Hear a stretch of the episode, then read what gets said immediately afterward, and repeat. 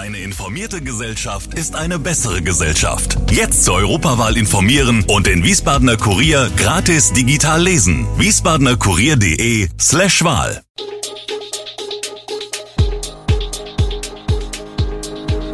Gude, unser morgendliches News Update. Das Wichtigste aus Wiesbaden für Sie im Überblick. Guten Morgen aus Wiesbaden an diesem 23. November. Sternschnuppenmarkt hat begonnen, Holzhäuschen für Obdachlose und Hessen hebt Isolationspflicht auf. Das und mehr gibt es heute für Sie im Podcast. Die Jubiläumsausgabe des Sternschnuppenmarkts hat begonnen. Von hoch droben schweben Engelherrn Ida, wie es traditionell zur Sternschnuppenmarkteröffnung der Fall ist. Parallel wird die 30.000 LED-Lichter umfassende Beleuchtung am 26 Meter hohen Weihnachtsbaum eingeschaltet. Lauter Jubel und strahlende Gesichter sind die Reaktion auch bei Moderator Tobias Radloff, der auf der Rathausbühne die rund 6000 Besucher begrüßt. Zum 20. Mal findet der Markt in diesem Winter statt. Einige Neuerungen gibt es auch an den 80 Verkaufsständen, so ergänzt das Angebot von unter anderem Keramik, Lederwaren, Bekleidung, Holzfiguren oder Christbaumdekoration nun Bernsteinschmuck und Essigsorten. Die 22 kulinarischen Buden haben mit einem Flammlachsanbieter Zuwachs erfahren. Zugleich gibt es an den bekannten Ständen Neues im Sortiment, wie Lebkuchen Sekko oder Chili-Mandeln, zu entdecken. Neues von SW Verkehr. Die Wiesbadener Gesellschaft hat einen Wirtschaftsplan für 2023 vorgelegt, in dem gegenüber der ursprünglichen Planung 33 Millionen Euro eingespart wurden. Dennoch entsteht ein Defizit von 54 Millionen Euro. Der Zuschussbedarf für 2023 wird mit 30,3 Millionen von der WVV Holding gedeckelt, den Rest übernimmt die Stadt. Interessant dabei ist, dass die alte Geschäftsführung von SW Verkehr den Zuschussbedarf für 2023 vor zwei Jahren auf rund 87 Millionen Euro beziffert.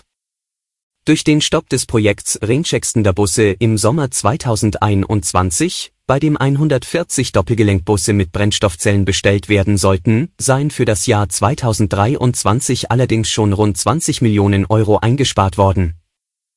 Die neue Geschäftsführung habe nun weitere Sparmaßnahmen umgesetzt. Für die 100 bis 150 Obdachlosen in Wiesbaden bricht die härteste Jahreszeit an.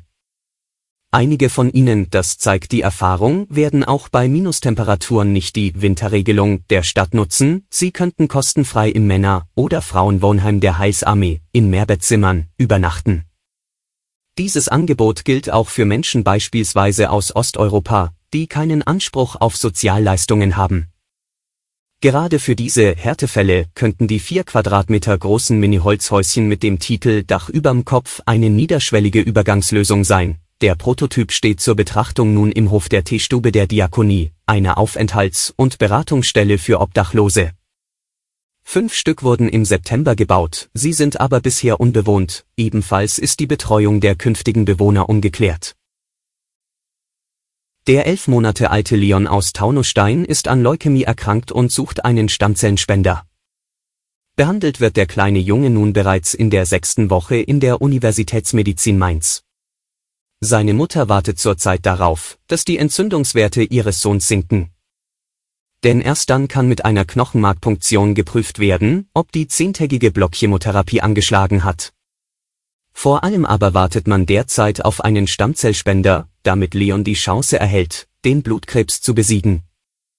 Der Spender muss ein genetischer Zwilling für den kleinen Jungen sein, also die gleichen Gewebemerkmale aufweisen. Grundsätzlich in Frage kommen dafür alle gesunden Menschen im Alter zwischen 17 und 55 Jahren.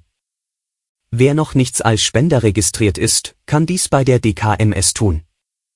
Man erhält ein Set zugeschickt, mit dem man bei sich selbst einen Wangenabstrich vornehmen kann.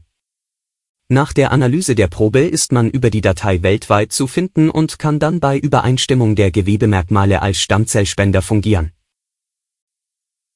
Das Bürgergeld kann kommen. In einer Verhandlungsrunde in der Nacht von Montag auf Dienstag haben sich die Parteien der Ampelkoalition und die Union auf einen Kompromiss beim Bürgergeld geeinigt. Es soll nun zum 1. Januar 2023 die heutigen Hartz-IV-Leistungen ablösen. In den Gesprächen kamen SPD, Grüne und FDP den Unionsparteien in zwei zentralen Punkten weit entgegen. Die Union hatte darauf gepocht, dass es mehr Sanktionen gibt als ursprünglich geplant und konnte sich damit weitgehend durchsetzen. Die Ampel hatte eine Vertrauenszeit von sechs Monaten vorgesehen, in denen es diese Sanktionen nicht geben sollte. Auf diese Vertrauenszeit wird nun verzichtet. Außerdem hatten CDU und CSU gefordert, dass Betroffene weniger eigenes Vermögen behalten dürfen, wenn sie Bürgergeld erhalten. Die Koalition wollte ein Schonvermögen von 60.000 Euro für jede Person im Haushalt. Nun sind es 40.000 Euro für die erste Person einer Bedarfsgemeinschaft und 15.000 Euro für jede weitere. Hessen hebt ab heute die Isolationspflicht für positiv auf das Coronavirus getestete Personen auf. Corona-Infizierten mit Krankheitssymptomen wird aber dringend empfohlen, die Wohnung möglichst nicht zu verlassen, um schnell wieder gesund zu werden und niemand anderen zu gefährden, heißt es in einer Mitteilung. Zudem gelten nach der Aufhebung der Isolationspflicht für Infizierte bestimmte Schutzmaßnahmen, etwa ein Betretungs- und Tätigkeitsverbot für Krankenhäuser, Alten- und Pflegeheime. Auch wird empfohlen, sich freiwillig bei Symptomen zu isolieren, sowie dann eine Maske zu tragen, wenn Abstandsregeln nicht eingehalten werden können. Hessen hatte diesen Schritt bereits vor mehreren Tagen angekündigt, zusammen mit Bayern, Baden-Württemberg und Schleswig-Holstein. Wichtigster Grund sei, dass die derzeit vorherrschende Omikron-Variante trotz ihres hohen Ansteckungsgrades aktuell nicht zu einer bedrohlichen Belastung des Gesundheitssystems führe, erklärte die Staatskanzlei in Hessen. Alle Infos zu diesen Themen und noch viel mehr finden Sie stets aktuell auf wiesbadener-kurier.de. Gude Wiesbaden ist eine Produktion der VRM von Allgemeiner Zeitung, Wiesbadener Kurier, Echo Online und Mittelhessen.de. Redaktion und Produktion die NewsmanagerInnen der VRM. Ihr erreicht uns per Mail an audio.vrm.de.